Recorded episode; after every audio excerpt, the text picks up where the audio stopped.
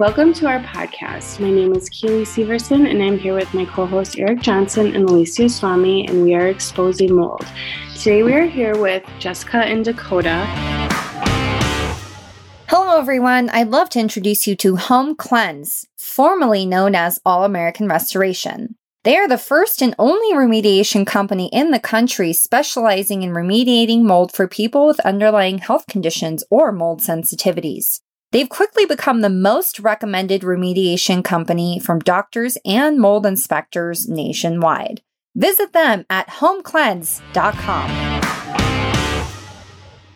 Hello, everyone. Alicia here. One of the most common questions I receive from our audience members is this Who can I trust to perform a thorough mold inspection of my home? The Mold Guy performs mold inspections specifically for individuals who require a much higher standard of care owing to your complex health concerns like CIRS, Lyme, CFS, autoimmune issues, and more. Their testing and inspection process supersedes all current industry standards on purpose, making them thought leaders and disruptors in an industry unwilling to change old and outdated paradigms. Book your complimentary phone consult here at themoldguyinc.com slash connect. That's themoldguyinc.com slash C-O-N-N-E-C-T. Jessica and Dakota are from C4 Laboratories, which is, why don't you tell us about C4 Laboratories? C4 Laboratories is a cannabis testing laboratory based in Scottsdale, Arizona. We test everything that the Arizona Department of Health Services requires for compliant testing. And then we also do R&D testing for private growers as well. Like I said, we're fully compliant and fully in-house testing services for all of Arizona and then hemp from anywhere in the United States. For explaining that. I think the topic of testing hemp and cannabis products for mold contaminants is so important, especially to our audience, because th- these medicines have such neuroprotective effects and they help with oxidative stress, which is some of the presentation we see in our sick population. And also, our population can have symptom flares from having contaminated CBD. There's sometimes where people will say, I took such and such hemp and CBD and it flared my lupus. Well, we see lupus presentations all the time as a presentation of mold illness. So it's like people don't even realize how many different health symptoms they can have that could be related to their contaminated medicines that they're trying to use. Jessica, can you tell us a little bit about how you got into this industry? Yeah, mine is a unique story in that my daughter has disabilities. She is 18 now. And when she was about nine years old, her seizures were pretty bad. She was having about four to seven seizures a day. And I wanted to look into alternative treatments for her. And her doctor was more interested in looking into brain surgery. And that's something my husband and I were not not up for at that point. And I had some friends talk to us about the possible benefits of CBD. So I started doing my own research. I found an amazing documentary on CNN called Weed by Sanjay Gupta that sold me. I found a local mom on the news who was treating her son with CBD and reached out to her and through a series of events was able to meet up with the right people and get the right products and saw immediate benefit to Emma. And because of the progress she was making with her seizures, I decided I needed to really help educate other parents about the benefits of CBD in treating epilepsy. And from that, I helped start a nonprofit organization to help educate those other parents and to help raise money for the costs because it's so expensive. And that nonprofit kind of morphed into a position with a larger dispensary group in the outreach and education department where I got to still do the same thing teach and educate patients of all kinds. And from that, I moved over to C4 Laboratories as the client outreach and educator. And from there moved into manager and then director of operations. So it's been a journey and it's been an amazing journey one that i am internally grateful for. I always think it's so beautiful when somebody can take something that life has thrown at them and and turn it into to something that helps other people like you're doing with with your daughter's illness and and thank you thank you for sharing that. Dakota, tell, talk to us a little bit about your role and, and what you do with C4 Great, yeah. Um, you know, it's a little difficult to follow what Jessica just just mentioned, but you know, I recently graduated probably about five years ago now, and you know, kind of emphasizing on what you were talking about with potential contaminations and molds affecting people with things they already have. It really interested me. I know that cannabis in Arizona alone has recently been legalized, so that gave us the opportunity to start R&D and start figuring out all these issues that not a lot of the country could even start to do until the last few years. So that's kind of my passion, being able to help people with the industry and making sure that everyone's getting clean the medicine that they can use to help them benefit their symptoms. And that's really been my passion with the company. I'm currently the project manager, but I started over as a lab technician. I worked in the microbiology department to get us accredited for aspergillus contamination, E. coli, and salmonella. Um, I dabble a little bit in the analytical side with residual solvents and helping with pesticides to make sure that everyone's getting clean and safe cannabis and CBD in the state of Arizona. How often are you coming across contaminated cannabis? Like, is it is it a very frequent occurrence? And can you tell us what brands we can trust more, or which ones to stay away from? Well, unfortunately, I can't tell you what brands we can trust more. But, you know, roughly uh, towards the beginning, when we first started testing, there was a lot of contamination with most samples, truly. We could start with the microbial contamination, aspergillus. In Arizona, we detect or test for four different strains. Towards the beginning, we did see a lot because the cultivators were still, they weren't that knowledgeable or familiar with a lot of these molds. And luckily, you know, they've been able to remediate a little bit more and work on fixing their problems with aspergillus to start. That was probably, I'd say, in our laboratory, one of the most frequent things that we found in samples around the entire I'd say all of, all of the analyses in our laboratory. I think it's safe to say aspergillus, just because of the climate that we live in, is a little more frequent than maybe some other climates. I mean, we're so dry and dusty and arid, and so it's it's not surprising. Is that the only mold that's tested for in the products, or are there other molds looked for? Specifically in Arizona, to my knowledge, just aspergillus, four different strains, and it is a pass fail. So we use PCR. If it is detected, it's immediately, they have a few options. They can either remediate it if it's a flower or destroy it. How are those standards standards set for your industry to say like, okay, this is how we're going to decide what to look for? Do you have information? I think really when Arizona was looking at the rules for regulating cannabis testing, they looked to other states that have already done it. I believe we took a lot of our like pass fail levels from the Oregon standards that they have. And they also looked at California and Colorado to see what they were doing. And I think they they really just kind of looked at those states that had done it before us. Well, it's nice to hear now that growers are maybe a little bit more accustomed with or maybe more familiar with how to grow that they're preventing maybe mold growing on their plants. So at least there's a learning curve for there. sure. Alicia, do you have any questions? Yeah, I'm just curious. Thank you guys so much for coming on the show. This was really exciting for us. I don't know why out of the blue I was just like, let's get some people on and talk about mold and cannabis because I am seeing an explosion of articles constantly in the news of contamination of these plants in Colorado and just New Mexico and just everywhere. And I'm just curious is what is the most popular contaminant that you guys are finding? Is it simply mold or is it pesticides? Is it other things? What what is it that you're finding most of in these plants?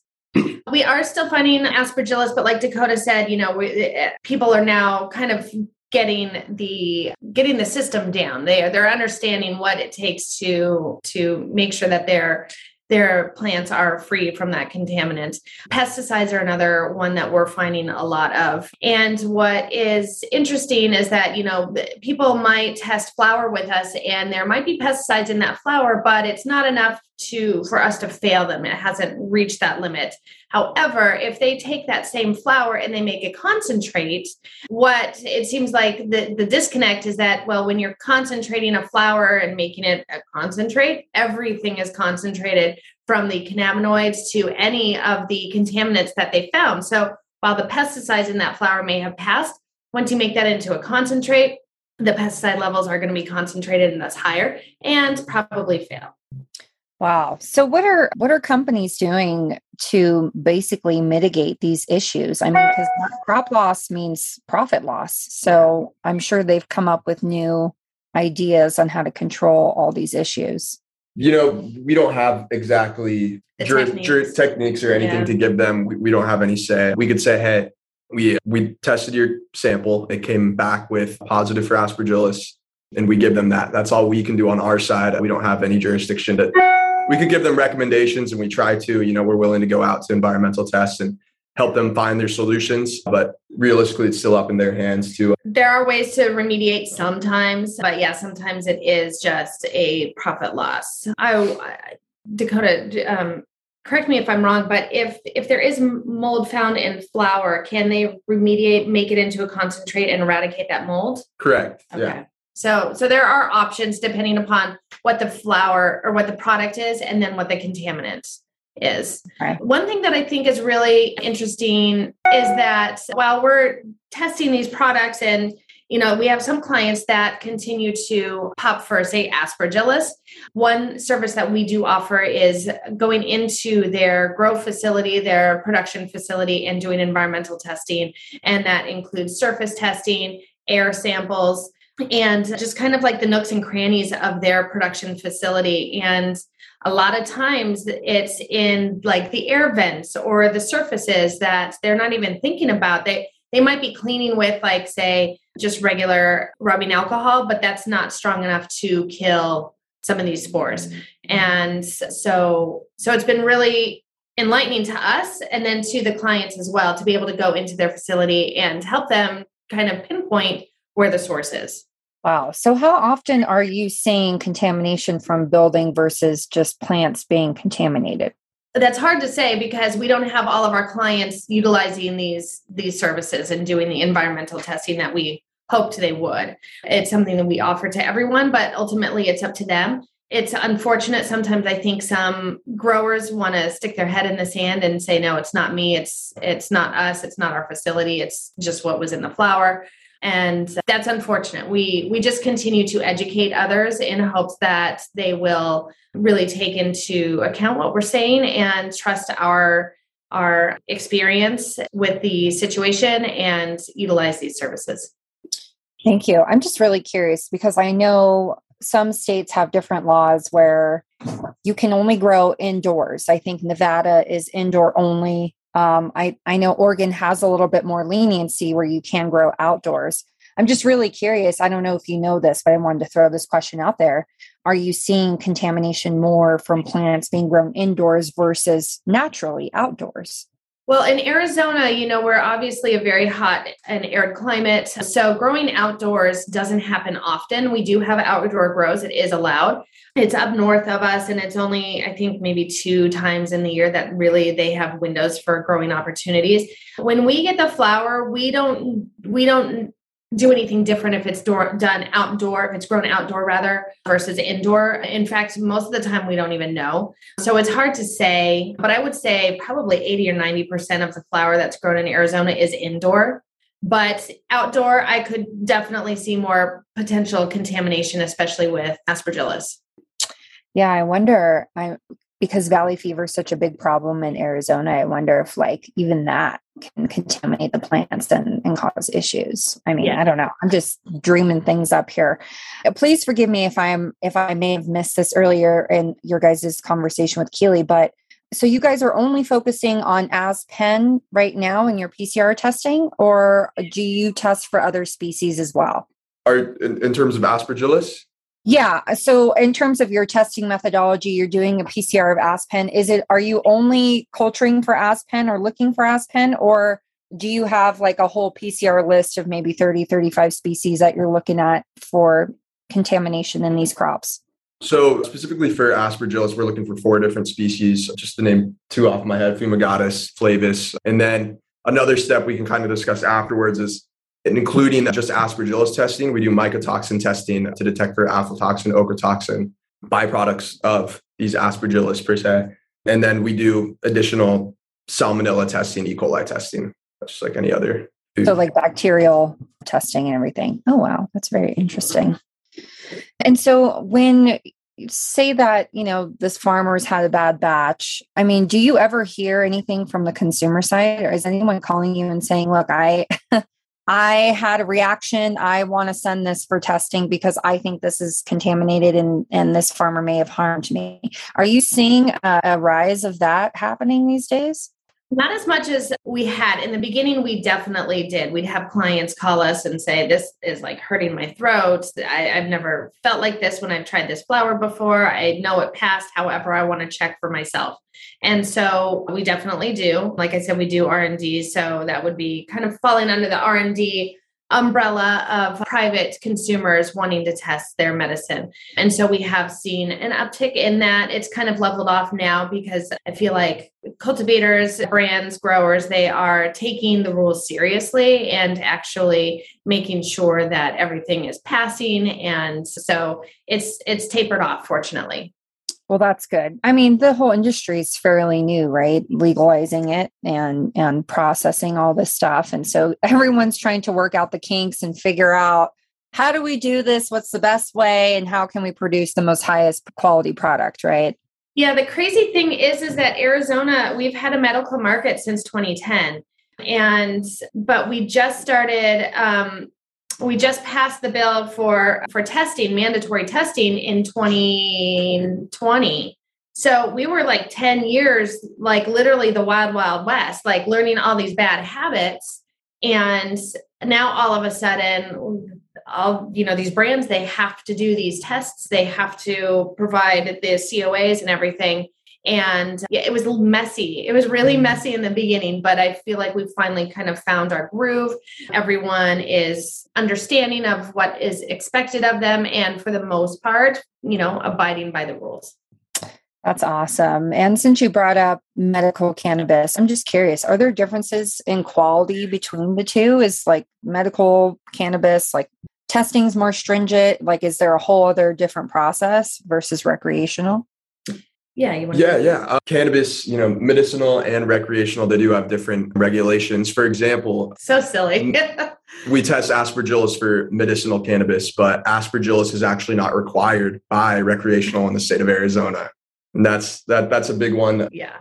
That that's probably the biggest one and it, it makes zero sense at, whatsoever. The good news is that we find that all of our clients really they just test for metal for the medical side because if you test your products for the medical side, that can still be sold on the recreational side. However, if you are testing the recreational products, you can't sell recreational products to a medical patient. So they're they're doing their due diligence and just getting it medically tested so they can sell to both without having any concern. So it's fortunate in that way. It's unfortunate that it was written that way because it just it makes zero sense, especially with like aspergillus. Like, why wouldn't you have that mandated for for every kind of testing.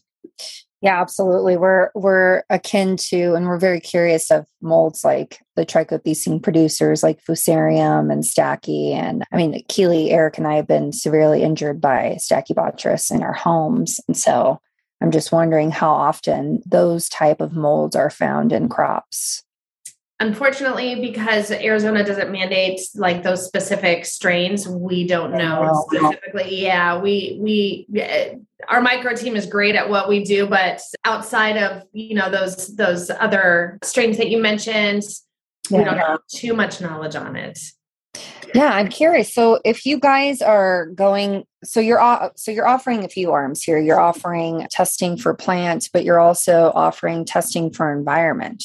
So, and those tests are varying. And, I, and I'm assuming you are actually including those trichothecene producers in your environmental testing, correct or no? Realistically, when, when a client comes to us, you know, mm-hmm. they're asking us, why do we have this aspergillus problem? Why, why are you failing our samples basically uh, we say hey listen you know we're detecting aspergillus here we're more than willing to come out to your facility and do some environmental testing specifically looking just for aspergillus in this case if they ask for it, we would most definitely be able to in our facilities. But for example, we would, you know, do swabs in specific places, air samples, and kind of figure out where that source is coming from. I personally have been on site at a cultivation and, you know, done some air sampling and testing and found out that there was aspergillus in one of the corners growing in their facility. And the flower wasn't actually testing presumptive positive itself, but it was concentrates and it was from after it was grown because it was grown clean, but the aspergillus was finding its way onto the sample afterwards because we don't we don't know how long they actually hold on to that flower, how long it sits in the dark, how long it's just it's just there before they even test it or sell it to anyone. Yeah, it's just so interesting because you know mold our co-host Eric, who's been in the mold game for 35 years, he'll always say that, you know, mold in buildings, it's like unheard of and making people sick. And all of a sudden it's like we have this explosion. And I guess what a lot of people don't make that make the connection to is like a lot of people are getting injured by mold in their homes. Well, what about what's going on in industry? like I know a person who knows a person who works for a vaccine maker's factory and they're having major microbial issues and they're having a major hard time trying to control the micro microbial issues within the vials themselves while they're producing these vaccines so it's just like man it, it, it's not just a home thing. It is a business thing and business are also they're also having a really hard time controlling this problem that has just exploded within the last 30 years. And i'm just curious and and dakota i don't know how long you've been in this game of testing but in your experience are you noticing just an increase of of i guess aspen or, or mold issues it's been pretty steady, you know, especially in Arizona. We have all four biomes. So we're seeing every single thing possible when it comes to temperatures, times of day, anything you could think of. It's been pretty steady, but it has been, I'd say, in my opinion and, and, and knowledge and working at this company, it's been pretty elevated for mold in particular. That's like, you know, like we emphasized on before, that's one of the biggest things that clients fail when they test their samples with us. I have a question.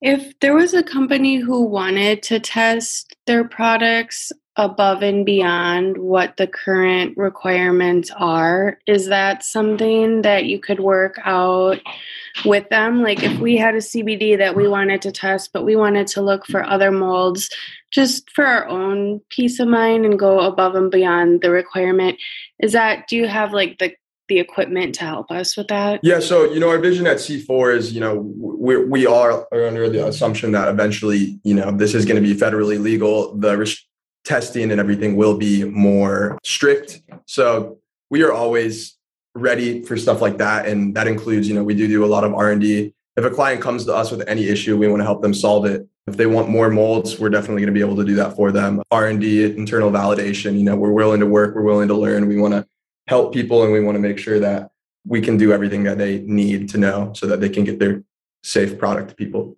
Yeah, practically speaking, it does take a little bit of time and extra money. Doesn't mean that we certainly wouldn't do it. Of course, we'll look into it, but it does require things that it's it's just not you can't just swab something and and look for a new strain of mold, but it's definitely something that we can talk to the client about, research, look into, see how much time and money it would take to to test for a different kind of mold than what we already test for but it's definitely we're always open to discussion on that. It's possible. Yeah absolutely. Well thank you so much for joining us both today. Keely Severson is passionate and committed to exposing the truth about toxic mold and its effects on the human body. Many mold injured people are often misdiagnosed with autoimmune conditions, nerve damage, mental illnesses, and other chronic health conditions due to the lack of knowledge about water damage and toxic mold growing in their homes. The crippling effects of toxic mold on the body has destroyed many lives. Been there, done that. When she became a healthcare provider specializing in acupuncture and herbal medicine, it was only then that she truly began to understand the connection between her health and the environment that she was living in. Three years after becoming a licensed care provider, she became incredibly ill. She was suffering from kidney failure, reoccurring UTIs, and various negative mental health symptoms. When she learned that her family had been dwelling with mold trapped under her kitchen floor, the relationship between the toxic mold factor and her health finally began to make sense.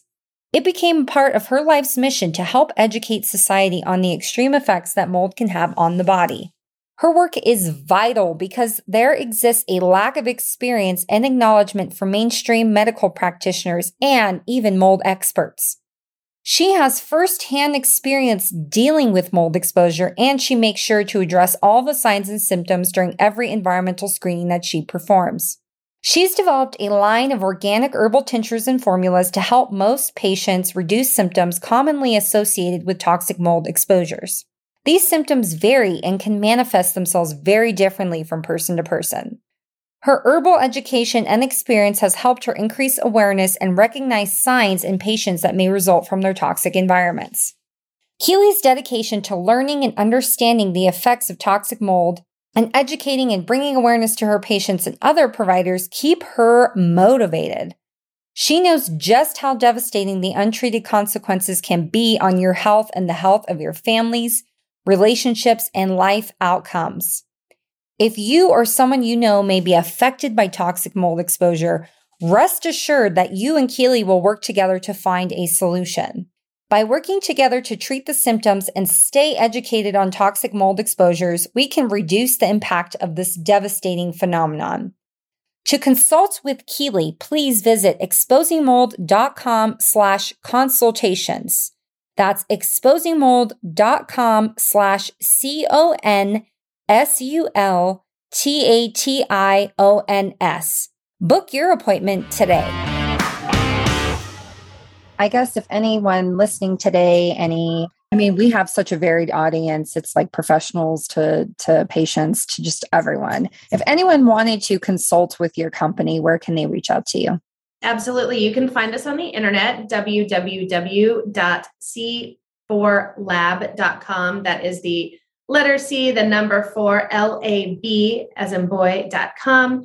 So you can find out a lot of information there. You can always reach out to us on the phone 480 219 6460. And alternatively, you can email myself or Dakota, Jessica at c4laboratories.com and Dakota at c4laboratories.com.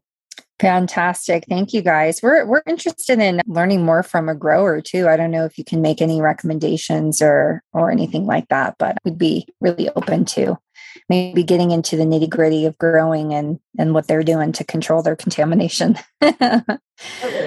cool. Well, thank you everyone for joining us today. It was a great conversation with Jessica and Dakota. Dakota. We were learning a little bit more about cannabis testing, and we reached out basically because we're trying to figure out what the heck is going on with all this contamination everywhere. So they really provided us some great information to see what the industry is doing to control that and to provide better quality products for their patients and for the recreational users. So thank you again, everyone. We'll see you next time.